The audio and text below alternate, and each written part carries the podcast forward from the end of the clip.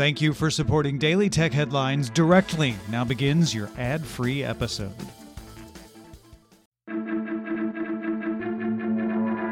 These are the Daily Tech Headlines for Thursday, March 14th, 2019. I'm Sarah Lane. The New York Times reports sources that say U.S. federal prosecutors are investigating data deals that Facebook made with big tech companies like Amazon, Apple, and Microsoft. A grand jury in New York has reportedly subpoenaed records from at least two device makers, although those company names weren't disclosed. Facebook said in response to the report that it was cooperating with investigators in multiple federal probes, but did not address the grand jury inquiry specifically.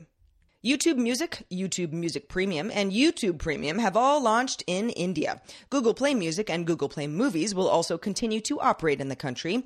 YouTube Music is free and ad supported. YouTube Music Premium will lose the ads and charge 99 rupees per month.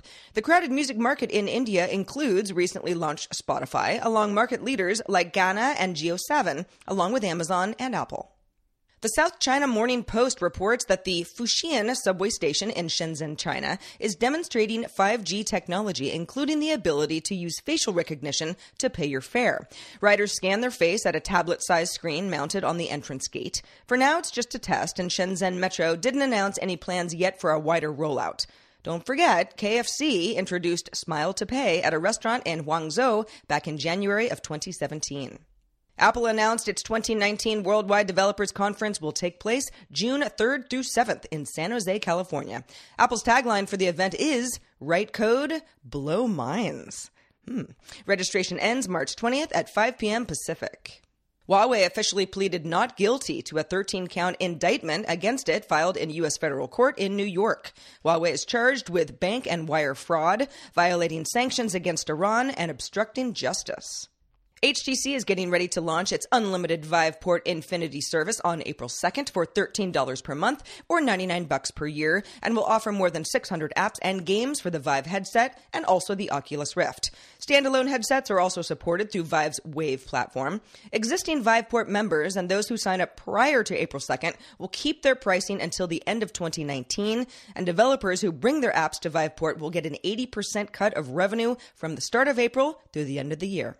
Dropbox is now restricting users on its free storage plan to three connected devices that includes laptops, tablets, or phones to their account at one time.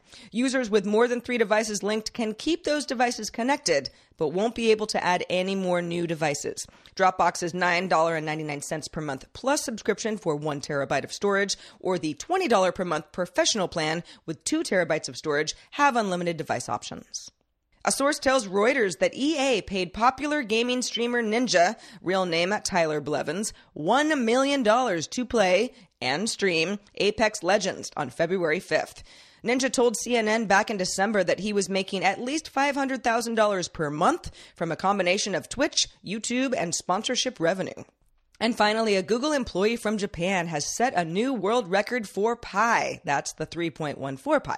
Cloud developer advocate Emma Haruka Iwao calculated pi up to 31 trillion, 450 billion, 626 million, 535,897 digits, which is almost 10 trillion digits above the previous record set back in 2016. The 31 trillion digits of pi took 25 virtual machines 121 days to calculate.